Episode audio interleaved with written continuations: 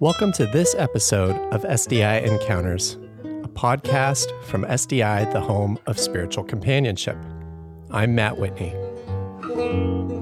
Learn more about us and our work on our website, sdicompanions.org. This week, I spoke with Angie Fadal, a spiritual director from Portland, Oregon, who engages in somatic methods of healing by teaching archery to her companions.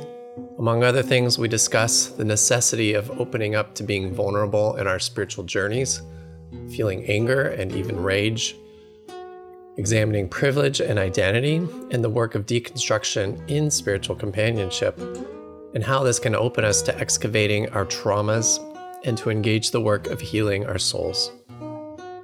Angie, thank you for joining us. Would you like to introduce yourself?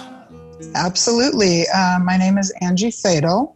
My pronouns are she, her, hers. I also would like to acknowledge the land that I'm on at the present. Normally, I would be in Portland, but right now I'm in Montana. And I'm on the unceded hunting grounds of the Blackfeet and then multiple tribes in this region, but mainly the Blackfeet Indian Nation.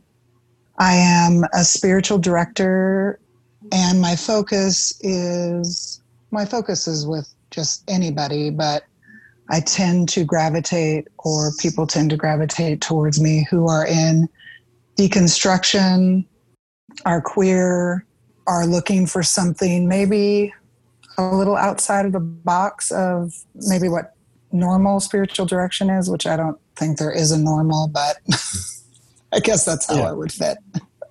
Yeah. What does that look like? What's a typical session like for you? Well, it could be different every time, but I can tell you how I typically do it because I didn't know what spiritual direction was when I went into it. I make the assumption that most people have some idea, but maybe don't know. So I would open a session by saying to, let's say, a new directee, you know, this is your time. And this can look any way that you want it to look, any way that you're most comfortable. We can sit in silence, we can pray, we can do a meditation, a grounding, or we can just talk whatever you feel comfortable. And with my clients, we can talk about anything. I think that often spirituality is relegated to a tiny little box, and I think that box shouldn't exist. And so I think everything is spiritual, and spirituality is everything. Every interaction we have is potential for conversation. So we sometimes would talk about sexuality or how to deconstruct faith or how to live in the tension of a faith that is undefined or less defined than maybe the person grew up with, or how to find a spiritual practice when you are not a Christian or any religious affiliation, but you feel that there is a value in having a spiritual practice because my theory is we all need a spiritual practice, whatever that looks like. That can look different for any person. And so, one of the things that I do also is I would help people try to find what would feel good to them. So, some people I meet face to face, we go on hikes. I have a client that loves to hike and so we meet out in nature as much as we can we've done that during the pandemic and have just worn masks and stayed six feet apart sometimes i do archery like in a session but i typically use the archery for more unlocking stuff and a person maybe a directee would want to do something extra and so they would meet with me separately for that. But i do archery with people that aren't interested in spiritual direction at all. That of course is novel and jumps out immediately. Can you yeah. can you walk us through what it's like to spiritually companion someone through archery? Yeah absolutely. So the roots of that some of the people listening to this might know intensive journaling with Ira Progoff i've been trained in the intensive journaling workshop and i think the best way to illustrate what the meditative archery is is with a story So I had a friend who had chosen family friend commit suicide. And it, you know, I think that is always out of the blue for people. And also, this friend, there was no note. So there was, you know, sometimes with a note, I don't think necessarily it makes it easier, but at least there's some kind of maybe an understanding of what the person was going through. So she was left bereft and moved to Portland. And I think I took her up to do archery because I thought maybe she'd enjoy it and we were friends. This is before we had met for spiritual direction. And we started meeting on a every couple weeks to go up there and shoot and she ended up getting her own bow. And often when we would be shooting, she would just talk about it or not talk about it. And one day we were up there I say up there because where I go is kind of in a mountain, but we were at the archery range and she looked at me and she said, I am just so effing angry. And as she was saying that, she pulled back the string of the bow and released it. And it hit the target just like twang. It was like a visceral action. And she turned to look at me and she said, Oh, that felt so cathartic. That felt so good. And so I thought about it. And my husband also has some training in the intensive journaling. And so we were just talking about how do you recreate a place where people can feel like it's safe enough to share those vulnerable moments. A lot of us carry a lot of rage. And I'm not afraid of rage and I'm not afraid of people's anger because I think it's necessary. If we are not enraged about what's going on in our world, then there is something wrong. so a lot of people are carrying that all the time. And so I just thought, what could I do to kind of replicate that? And through a conversation with my husband, we both realized that one of the journaling prompts would probably work really well. And so I started to use an intensive journaling prompt and taking people to do the archery. So basically, how it would look if you were doing it, you would meet with me. I'd kind of say, hey, think about maybe what you want to journal with rage, anger, grief, loss. So come a little bit prepared if you can. Some people don't, and I can flow with that. And then I would lead you through the journaling, which is all prompt led. So it's all about listening to your inner voice or inner wisdom or the Holy Spirit, depending on how you would see that. And then out of that journaling, always, so I've done this hundreds of times and I've never had a situation where somebody did not get a nugget of wisdom. You'd get some kind of nugget of wisdom, and then I would say, okay, now I want you to draw your target. Usually, I have people sit in silence with themselves and see if the image comes up, or a word, or a line of poetry, or something. And then that's what you would focus on. And then I take you through, it takes me about five minutes to teach somebody how to shoot. And so I teach you how to shoot. And then once you kind of pick the rhythm up of it, I stand back and I would say, okay, now I want you to t- return to the work that we did in that journaling, that work that you did. And I want you to now breathe and focus your attention on that work that you did. And I can't explain it. I mean, it's like magic. It really is like magic.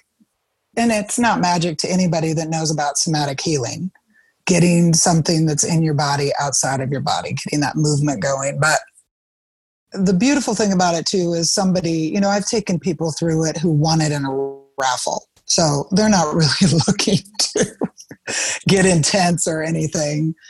But I can take them through, kind of keep it a little bit surfacey. And still, the journaling is incredibly powerful on its own but somebody can barely do it like sort of phone it in and still get a nugget of wisdom and then there's just nothing like moving that stuff out of your body and often what i find is our inner voice and i see this all the time in spiritual direction too is that inner wisdom that inner voice always has something to tell us we just need to listen and also know how to listen and trust it.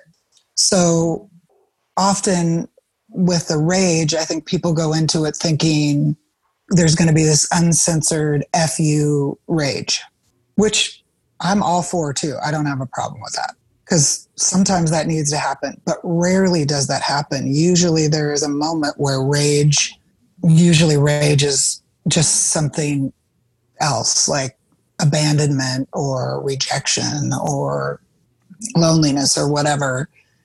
It has something to show them.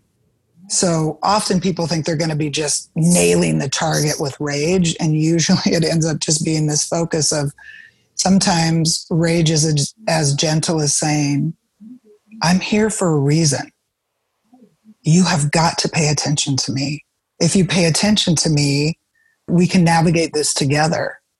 Or loneliness or grief is trying to tell you something. And it just ends up becoming this beautiful, grounding, focusing movement that I have yet to see anything equal it, at least for me. And I, I do it with myself if I'm stuck. If I'm sitting down, because I'm kind of an active person anyway, I like to move, and that's usually how I get answers and if I've had a falling out with somebody or I've had a what I felt like has been a betrayal and I just cannot get relief or answers or like how how can you move past this thing that that person is never going to own it how, but how do I move through it and I've taken myself to, to the archery range and taken myself through the journaling more times than I would like to admit Well, it's a it's a healing practice, right? Yeah, absolutely. Yeah. So it's it's there for you when you need it. yeah. An ongoing an ongoing tool to to go back to. Yeah. Like you said. I think I always I always wanted to be more like I don't need it as much as I actually do need it. Yeah.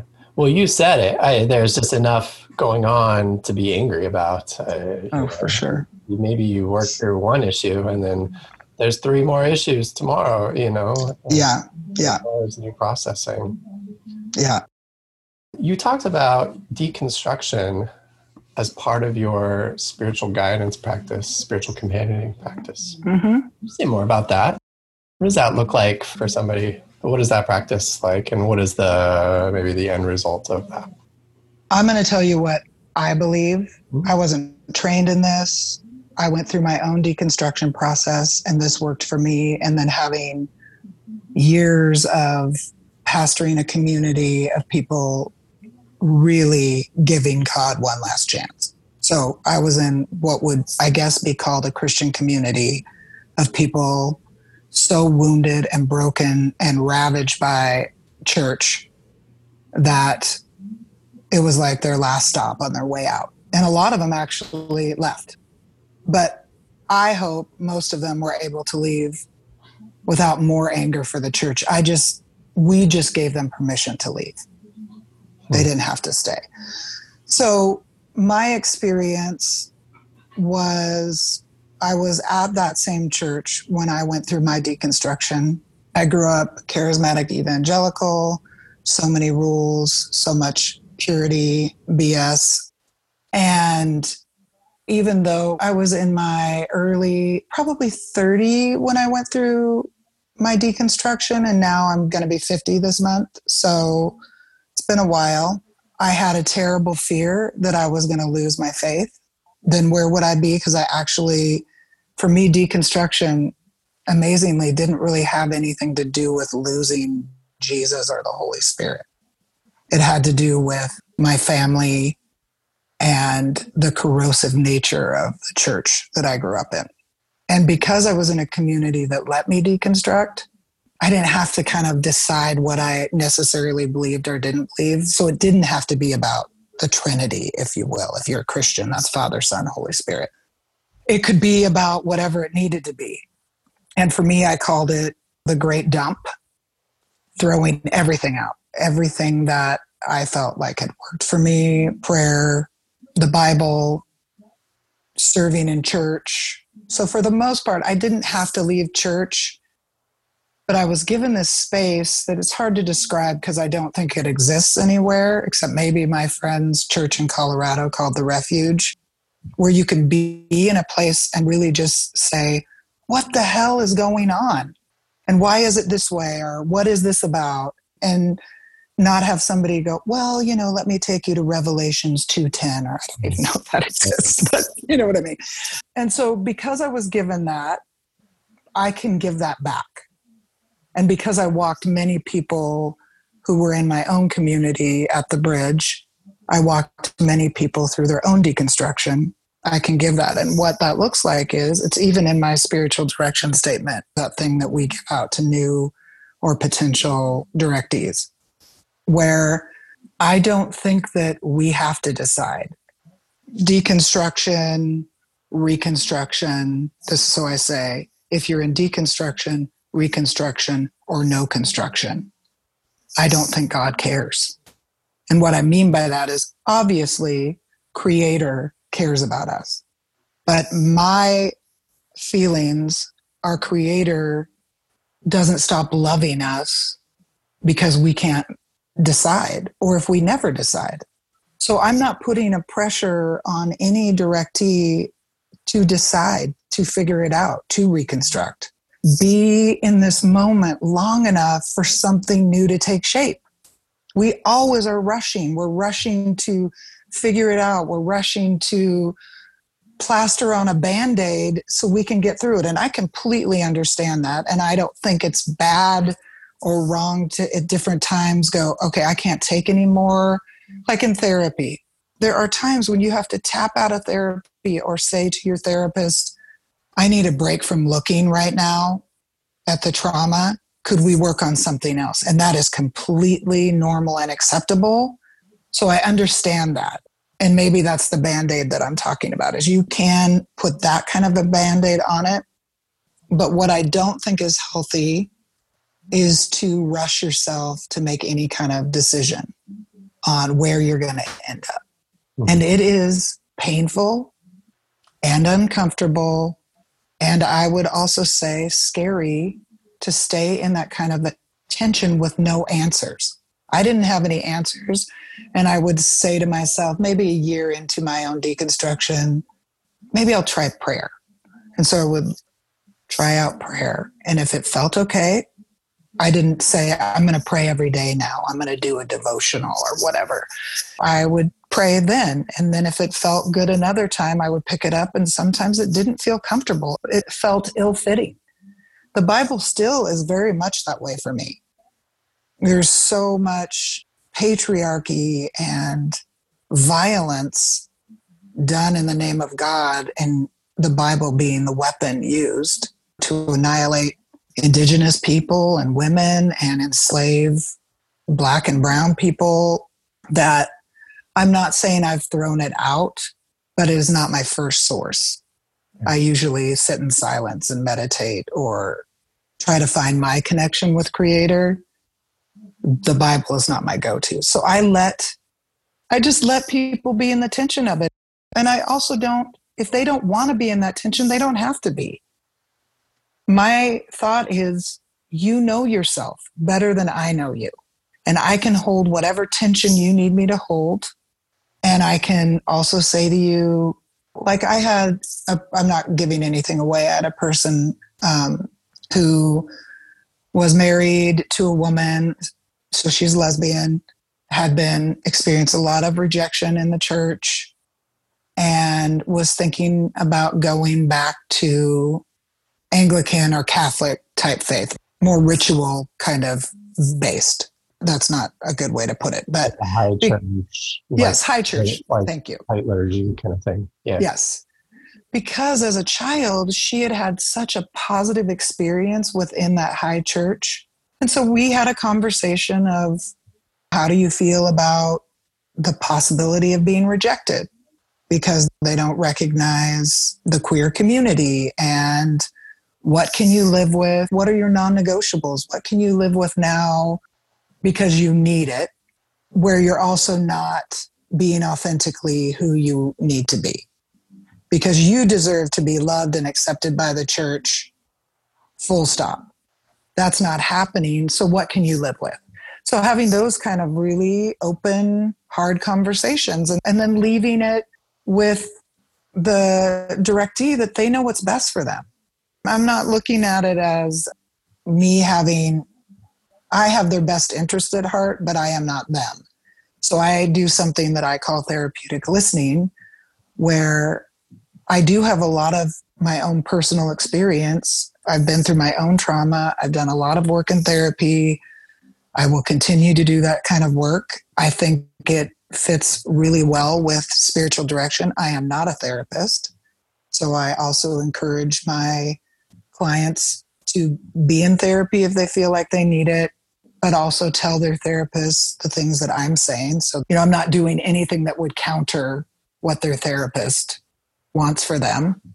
But I also say, you're an adult or you know yourself better than I do. So I'm not going to meet up with you next week and go, hey, did you do A, B, and C of what I told you to do? I'll say, hey, do you want to talk about what we talked about the last time we met? And if they don't want to talk about it, we're not going to talk about it. Because I trust I trust the work of the spirit in them and I trust their ability to know what they need when they need it. And if they don't, I also think that I'm intuitive enough to push where I need to push. Does that make sense? Of course, yeah. Okay. You think of uh, your friend who's it was their child who committed suicide, and No, it was their friend, but yeah. their friend. I'm sorry, and you know, just like so effing mad, and then like it just comes out, right? Like that just had to be said aloud, and Yeah. you didn't ask, like, how are you doing with your friend's suicide? You know, Yeah.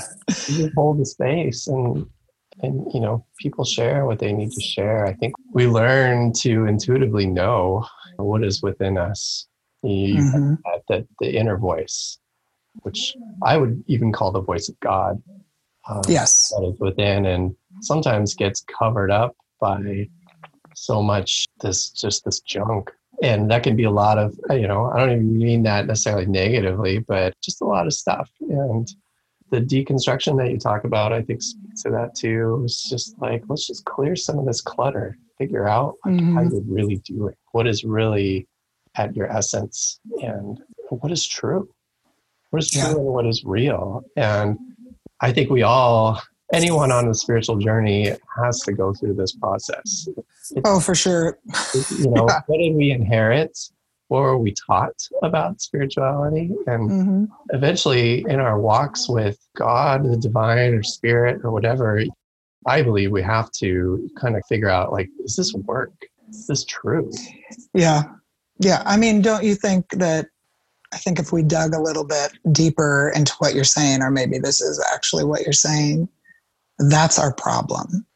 That's our spiritual problem. That's our cultural problem. That's our world problem is we are not staying in that tension long enough to own the things that we've inherited. So my spiritual direction sloshes into social justice work too, because that's the thing that my clients want to talk about. And that's something that I'm passionate about. So, how can I be anti racist in spiritual direction? How can I be an abolitionist within spiritual practice if we are not deconstructing this damage that the church has done in I know this goes out to more than America, so I, I, I want to speak to, I do understand that. what we're seeing in our country right now, I would say, also is a responsibility of the church or religious communities and our lack of reflection. And not just our lack of reflection, but it's almost like a, a do as I say, not as I do. So, do you have children? yeah i have one son So it is so tempting as a parent to say, do as I say, but not as I do. Because it is hard to heal yourself and take ownership while you're also trying to help somebody develop as a human being, develop awareness and empathy and all these things that, yes, some of it comes naturally, but you know, it has to be honed and helped and nurtured. And I think that the church has done that to its people do as I say, not as I do. Look at my terrible track record and ignore it. Look at my terrible track record to black and brown people in the United States and abroad. I'm not going to say sorry, make any kind of reconciliation or reparations. Look at my track record with women. It's abysmal. I'm not going to make any reparations. I'm not going to change any of my structural racism and sexism. And then look at how I've treated LGBTQAI plus people. I'm not going to do anything about it, but I do expect you as the body to say sorry. I wasn't taught any kind of reconciliation within the church, but we're taught to, in our relationship, at least as Christians, taught poorly, I believe, to say sorry and develop reconciliation if at all possible. I think we do a terrible job at teaching people how to do that. It's usually, well, it's all water under the bridge. you know, I damaged you beyond repair, but I said sorry, so that's enough. And I think that what you're talking about, you got me really excited because I hadn't thought about it in those terms, is the deconstruction, yes, has to be on a individual by individual basis, and it is painful and it is uncomfortable to admit our racism, our sexism. But if we do not start doing that and doing that as institutions, and then also making the changes, then we're just doing that thing again, and slapping a band aid on something. And we're going to get more of what we have already had, which benefits a very small amount of people. And the majority of people keep suffering and saying, Why don't you see me? And that's, I do think that's why, as a spiritual director, it is so important to do your own work through meeting with a spiritual director, through supervision as well. But I would even go as far as saying, get yourself in therapy and find a therapist that would actually challenge you on the things that you believe because the damage we can do to people, not just spiritually, but psychically, all of these, you know, more trauma on trauma, but also the healing that we potentially can do in this world is huge. I mean, we have the potential to hold space for some of the most traumatic things and not have to answer it for people and also because we've done our own work, stay in that space for long enough for people to actually move through some kind of healing. Because we're also willing, if you do your own work, then you're also willing to own what you need to own. You can't just do work and not own anything. So I think that is a powerful thought. I really haven't thought of that before, and I'm going to be thinking about that for a while.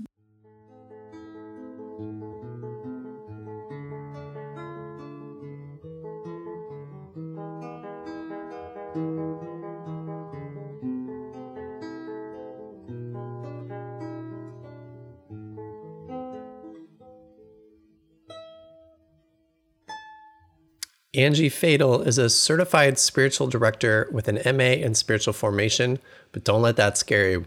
She spends most of her time specializing in somatic methods of healing archery, hiking, meditation, and mindfulness. She's always looking for ways to empower and connect the mind, body, soul, and spirit. She is the founder and creator of Soul Care and Meditative Archery, and co founder of collaborative arts troupe Agents of Future. Support for this podcast comes from Siena Retreat Center. Are you passionate about the spiritual growth and transformation that comes from the practice of spiritual guidance? Siena Retreat Center, located on Lake Michigan between Chicago and Milwaukee, is seeking an experienced leader in the area of spiritual companioning. The full time position of Spiritual Guidance Coordinator involves the collaborative leadership of the center's two year spiritual guidance training program. We invite you to explore the job description at www.sienaretreatcenter.org. I am doing a lot of this work myself too. And as I learn about systemic injustice and also just like ancestral inheritance, right? Yeah. You know, we carry we carry the the DNA and the genes of our ancestors. We also inherit family traits and personality all of that, and we also inherit these systems, these evil systems, these broken systems. Yep. And I did not invent them, but we have them, right? And so Yeah. I understand why it's hard for people, but if we do the work right, then we can actually be pretty liberated from those things. No kidding. Yeah. And Yeah. if we don't do that, then we, as you said, we just slap a band-aid on and move on. We just we continue like down to the next generation, right? We pass Mhm. on those negative systems, those evil systems, those negative traits. And we actually have the opportunity on the spiritual journey to heal those things and to like correct them in Yeah. in our situatedness in our bodies and in our relationships and it's very liberating it's very exciting you have a podcast called soul care and it's a wonderful podcast it's basically like you offering spiritual direction to people hmm about it. And i think of it because like this process of deconstruction and in this country and the podcast goes out beyond the usa but we live in the us right? That's where you are. Yeah. and it feels very much like a deconstruction process is happening right now where the wounds are being laid bare right? The, the band-aids are being ripped off. Hmm and it's not fun 2020 has been hard I, I can't think of anyone who's like 2020 has been great no. Everybody I No. know, like, like I think the introverts are even saying, yeah, kind of getting tired of it. Yeah.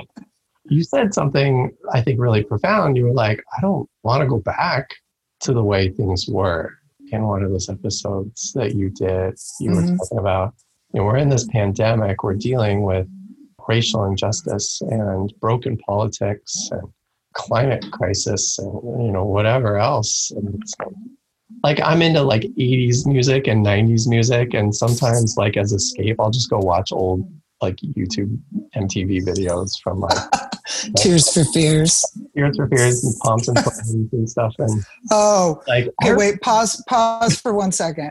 My dream band, my cover band with my husband and then some friends of ours was going to be Tears for Twins, Thompson Twins and Tears for Fears oh, wow. combined because harmonies galore. Yeah, it's two things that should have gone together very naturally. But you know, I'll remember like being at an age where that just I wasn't worried about this. You know, it's like, wow, I wish I could go back to like 1995 or something. You know, no, there's no going back to 1995. Plus, I mean, I'm a Cold War kid. I didn't exactly grow up with having to do the hiding under your desk things that are probably maybe not our parents' generation, but maybe people in their 60s now grew up with those drills where they had to hide under their desks. But I did grow up terrified that we were going to be nuked by Russia. That is my whole childhood and the rapture. Thank you, Evangelical Wow. Church. Lot of apocalypse. yeah, it's so apocalyptic. But I have said to my daughter and my son, my son is 20 and my daughter's 18. I've apologized to them. There's, you know, I can apologize and make changes, but we all know there are very limited things that the everyday person can do to change what's happening, climate change, you know. Corporations have to change for we can do little things and I do believe in that. But, you know, I've said to them like we grew up thinking that we were going to die. But it was a button and it's just a different thing. I think we were afraid of nuclear holocaust and we've given this generation not only nuclear holocaust but a pandemic and climate change that they will see in ways that I think scientists can't even predict. And we did know it was going to get warmer, and it has gotten warmer, but you and I both are in the Northwest, and we are seeing forest fires like have never been seen in the history of at least where I live in the Portland area and surrounding, you know, Eugene. And I mean, it's gotten really close to Portland right now, but I have lived there my entire life. And, you know, I've lived in overseas for years, but for the majority of my life, I've grown up in the same area and I have never seen this ever. So we're giving them something that they can't fix necessarily. I mean, there's still hope. I always cling to hope, but you know what I mean? Like, all I can do is say sorry and try to do better, but there is no better. Like, that's the thing that I crack up, and I'm not going to get into politics, but making America great again was only great for some people. And I am white, so I benefit from that. And I, I do want to say, I know that there are poor white people. I have lived below the poverty line for most of my life. That does not mean that I don't have access to things and the privilege of walking around in white skin, which means that I won't be targeted. So I think we have to sit with that again, like that deconstruction piece you were mentioning. We have to sit with the weight of that, especially as people that believe in something beyond ourselves, wherever that falls for anybody listening agnostic, Christian, Muslim, Hindu, whoever that is, whoever you are, if we believe there is something beyond us, then we have to sit with the weight of not doing something, of benefiting, of staying comfortable. And I love to be comfortable. And I love to eat delicious food and have heat in my house. And there is nothing wrong with being comfortable and having what you need. But we all should have that. We all should have access to a spiritual director. I mean, uh, during the pandemic, I've lost directees because they don't have the money to pay for it. I offer sliding scale and I offer lots of different ways, you know. And if somebody reached out to me and said, Hey, I still need to meet with you, could I meet with you for free? I would for sure do it. But, you know, different people feel more comfortable or less comfortable about that. But I believe that people shouldn't have to fight for healthcare. People shouldn't have to work three or four jobs to survive. People should have an affordable place to live. All of these things are things that we have to reckon with. And the way that I believe is I believe that everything, like I said in the beginning, everything is spiritual and spirituality is everything. It is all spiritual. And if it all is spiritual, then we have got to reckon with why we aren't doing anything about whatever it is. Nobody gets anything done by being shamed. And I don't think guilt actually works all that good. But we could feel something about whatever we're not doing, whatever we're afraid to look at. And what I would say to a directee, if this came up in a session, is I would say, if you are afraid, that is normal and that is a human response. Of course, you're afraid. I have done some messed up stuff because I was ignorant. And as much as I've been able to do, I've taken ownership and it has been humiliating some of the time for the things that I've done because of what I was taught growing up. You don't have to take on everything at once. Dip your foot in the pool. You don't have to do like a Nestea plunge.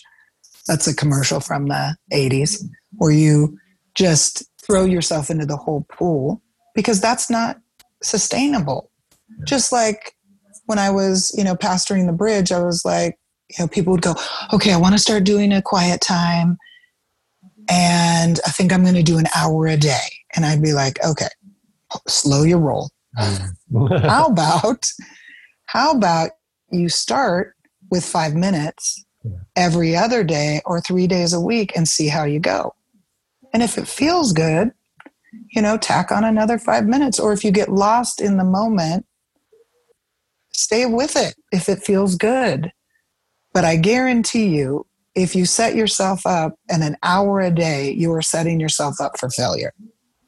And most of us don't respond well to our own failure unless we can look at it the way failure's intended to be looked at it as like a learning experience. But most of us were not raised that way. So it hits us in who we are as people. It hits us in our value instead of, oh, this is just a learning thing. And oh, how silly of me for thinking I could do an hour a day. So I would say, let's say you're looking at your own privilege as a white person. I would say, okay, start by sitting in stillness with yourself and just kind of see what comes up. And if something comes up that you remember, just sit with it. Don't shame yourself or go, you can't do something different if you didn't know how to do it different at the time. You can only change what you know how to do or begin to change when you kind of go, oh, maybe there's something different. And I would say start by reading a book that is well respected by a person of color. Start by catching little things that you do that maybe you didn't realize that you did. And instead of what a lot of times we do as white people is we make black and brown people hold that for us or explain it to us and do all the labor for us. We need to start holding our white brothers, sisters, queer folk accountable and calling each other out with love and kindness. Or just to go, let's talk more about that. Where does that come up for you? Or not call out culture necessarily, but just go, hey, tell me more about why you think that. But we have to begin with ourselves. And I think if we begin with kindness, kindness towards ourselves to go, okay, I just have to remind myself I was repeating what I was taught. And what I was taught was racist, sexist, and homophobic. And I was afraid to do it wrong. So I'm embarrassed now and I feel ashamed about that, but I can change it now. I couldn't necessarily change it then. And leading with compassion for ourselves. I'm reading this book right now that you might have heard of, How to Be Anti Racist. And he's black. And one of the things that he doesn't have to do, which I see is as somebody that leads with vulnerability, that is a high value of mine. And that is how I do relationships. He does it as a writer like I have never seen. Maybe Brene Brown does this as well as well as he does. But I just think he doesn't owe me as a white person anything, any part of his story. But he, every chapter, he tells a story about a way that he did the very thing he's trying to teach other people to pay attention to and not to do.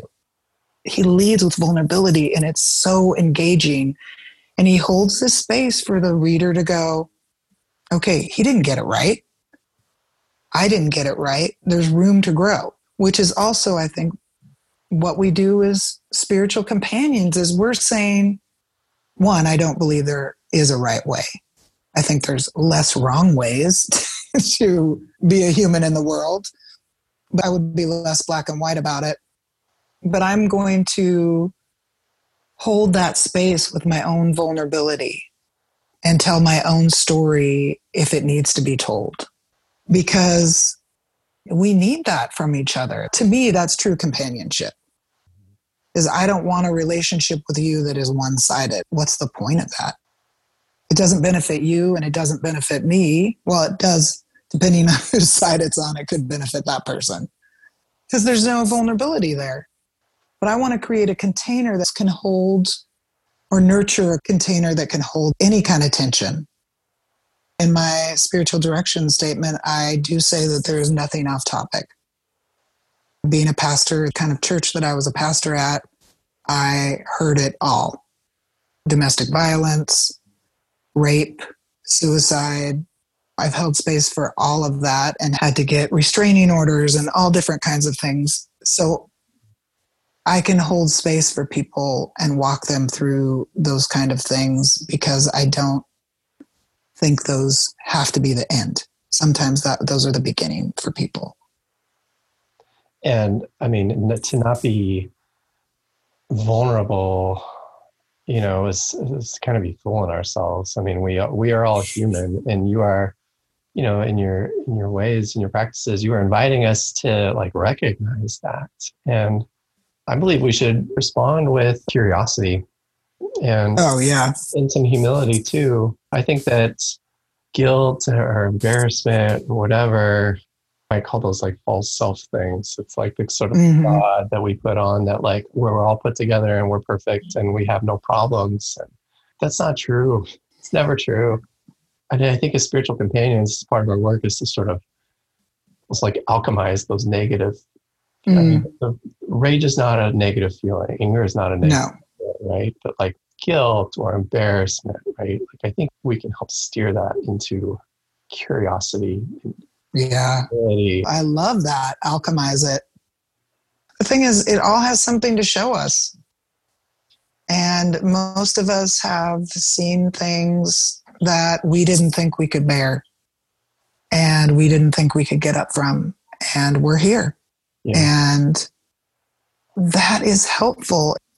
It's very similar to the power of seeing yourself in media how powerful that is for people to see someone that looks like them in media, in leading companies and being doctors. It's so powerful.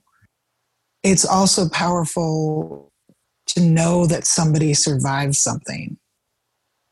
I survived a traumatic childhood and I am a survivor of sexual abuse, and I am very open about it because that all existed in the dark. So I am not going to keep that thing in the dark behind closed doors where the abusers wanted it to be. And I'm not expecting my clients to keep it there. I'm not pushing them to talk about anything they don't want to do to talk about, but it is safe to talk about it with me. I have survived it. I'm going to be spending the rest of my life on and off in therapy because of it and that's okay. And I'm moving forward in the world as somebody that's not defined by it, but it it does make up part of who I am because it's a life altering thing that happened to me over the course of my childhood. Also, a lot of my clients are survivors of sexual trauma or abuse, phys- both physical and emotional abuse, either by parents or grandparents or spouses. And it helps me to know that there are other people out there that are farther along than I am and that have survived it, not only survived it, but are living and altering the world, like the alchemy that you're talking about. God, I love that word. Because I get all uh, like sci fi in my head. But, mm-hmm. you know, those are the things that if somebody, you know, I'm not going to dump my whole story on somebody because that's not their job to hold that for me. But most people know about it because I'm open about it. So me being open, us being open about the things that we can be open about or you know where we are in our deconstruction if we can talk about it or what it was like for us. Somebody that's in it at the beginning of it maybe could sit in it a little bit longer because they know that we did. Or they don't have to be alone maybe this is the wrong way to put it, but we have a pandemic of loneliness in our world. And vulnerability and connection, because I would say that it's really difficult to have true connection without vulnerability. I think it's the cure. And one of the ways we do that is spiritual companionship, especially if we're doing it by leading with our vulnerability and creating a container where people can be fully who we are, who we're supposed to be. Like there's a, I think it's Agrarius, but I'm not good at quoting those desert fathers. So don't quote me on it. But I remember hearing one of those guys, my sister calls them cotton tops. Nice. one of those guys saying something about God being in love with a human fully alive. Mhm. And it just blew me away. And it still blows me away today. God wants us to be fully human, fully alive, to embrace all the foibles of our humanity. That's why God created us. If we believe in God, if we believe in creation, that's what the story tells us. We weren't created to fill space and fill time. We were created as God's friends. And so then that's mutuality. And then in mutuality, I would say you can't really have mutuality without vulnerability either. So that's that that flow that we're constantly trying to get in is like trying to be fully alive. Life invites us into experience, good and bad. And those traumas, those pains that we endure over the course of our lives, we are not the wounds, but we carry them. Mm-hmm. Yeah, I want to be careful here. I mean, I have my own woundings, but they, yeah, from my perspective, they create wisdom and they invite us into empathy for other people who share those wounds. And I think, yeah, your sharing speaks to that. It's like, I would never ask for this for myself or for you, but we have them and let's be open about them and sharing our experiences and our stories and yeah know, inviting us to be fully human which is to kind of be open with all of that yeah i think you're right like i wouldn't wish what happened to me on any other human being and if i could change it i would change it i can't change it that person who did what they did to me took enough from me and i'm not going to allow them to take my life as well i'm not going to allow any more of my life to be taken, which requires me to do a lot of work. And it is completely unfair. It is not right. And still, it happened. And so I moved through it. But like you're saying, none of us are saying trauma should happen. Trauma does happen. So, how do we move and live and love ourselves? Because that shame is corrosive. And nobody that trauma happened to should have to carry shame. But it somehow translates to that because of usually the victimizer is the one that, whatever victimizing we're talking about, racism or traumatic events that happen or abuse or whatever it is, what they did, whatever it was, somehow they benefit from us staying ashamed of it. We don't get the freedom that we deserve until we can start to move through that shame. And sometimes that shame, I would say for the most part, I am free of the shame. That said, full honesty and disclosure, it still comes up for me because I'm human and things trigger it and I don't live in a vacuum. None of us do, really. So, all of these things also that are happening in the world now, if we have any kind of trauma, even if it is generational trauma, maybe we can't name the trauma. And that's what I mean. Like sometimes we can't name generational trauma because we don't know what we're carrying. We still have it. And so all of these things like the pandemic and climate change and the violence that's happening in our world, all of that is enough. One of those things is more than enough. But we're reacting in a strange way because we don't realize it's also tapping into that generational trauma. One of the things I noticed, we got out of Portland because my daughter has, she's getting ready to go to college and she has some anxiety. And then my husband has asthma. And we had an option, which is a privilege. And I recognize that to get out of town and come stay with my sister because we've both been quarantining. And so we didn't have to really worry about that on top of everything else. And when we made the decision, we had to also pack like we could be evacuated, which was a strange experience that I haven't yet unpacked. What do you find valuable that you can't replace, all that kind of stuff. And I locked into this okay, we got to do this, we got to do this. You got our, do we have our passports? Do we have this? And I had enough wherewithal to stop myself in the moment and go, I am really good at trauma because I know how to do it. I'm really good at crisis because I know how to do it. So I can go, my daughter's crying, and I can try to be present with her and go, I, I understand this is hard. There's so much else going on. This is just another thing that you're having to like cope with and figure out. But inside, I am like totally calm. But it's not calm. It's just I know how to do this thing.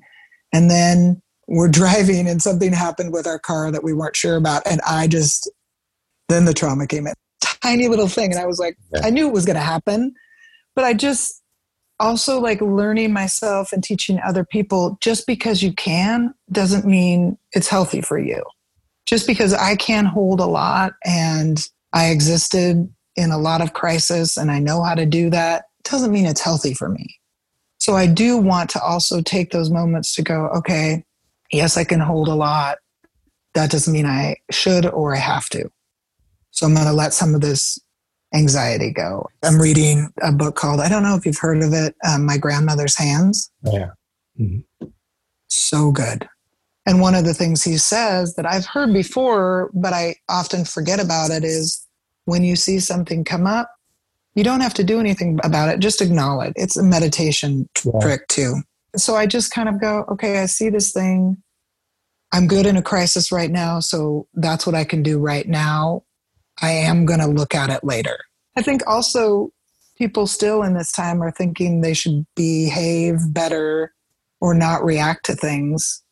And we're human and we're living in something that we've never lived through before. And on top of it, we have wildfires and people fighting for their lives. So we can't be expected to behave in the ways that we've always behaved. We can just try to be kind and self aware in the process.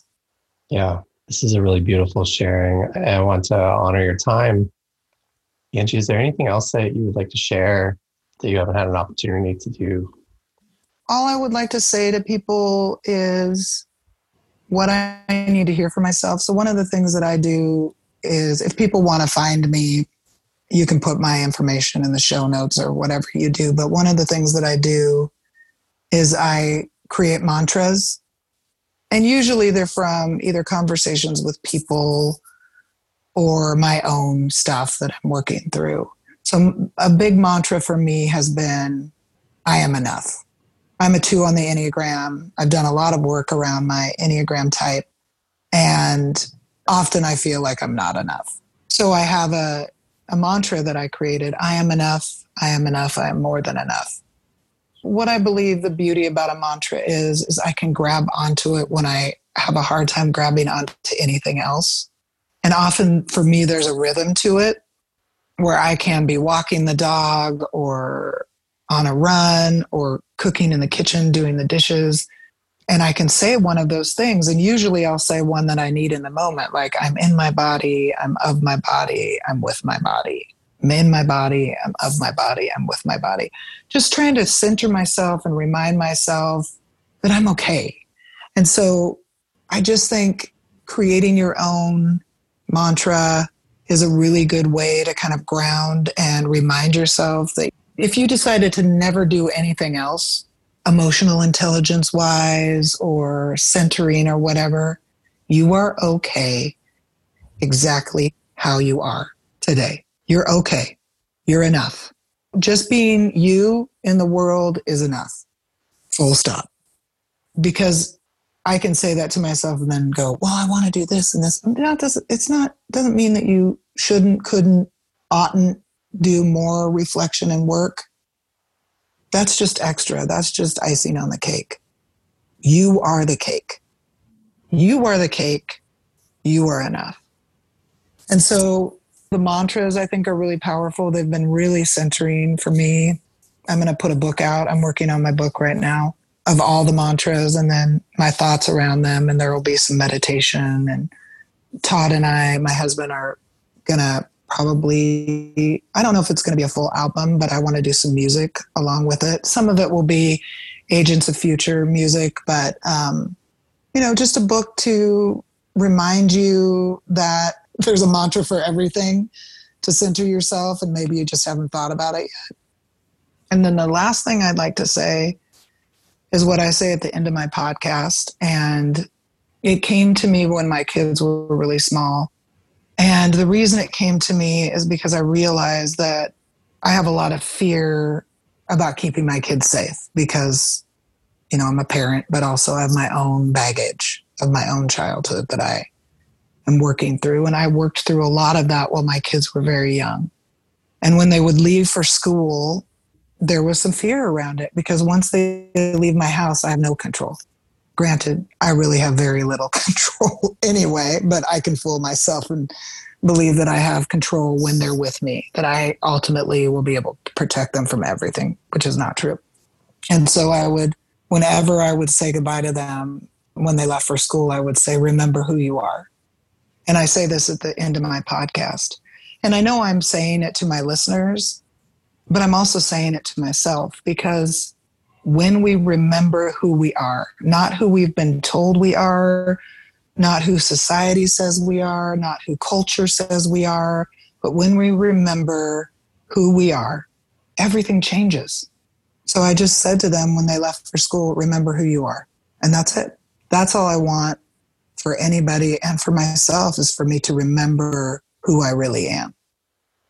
Angie, thank you. Thank you for sharing, for holding the space for me and for people listening. Thank you for your work as a spiritual companion and for advocating for spiritual companionship through your work and through your podcast. And thank you for extending us the gift of grace to be who we are.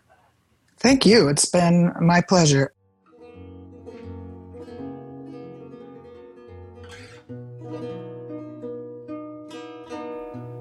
If you're enjoying this podcast and you want to help us share and spread the word about the life giving practice of spiritual companionship, you can help us out by subscribing to this podcast through your favorite app. You could give us a like or even write us a review. Thank you for listening. This is Matt Whitney with Spiritual Directors International.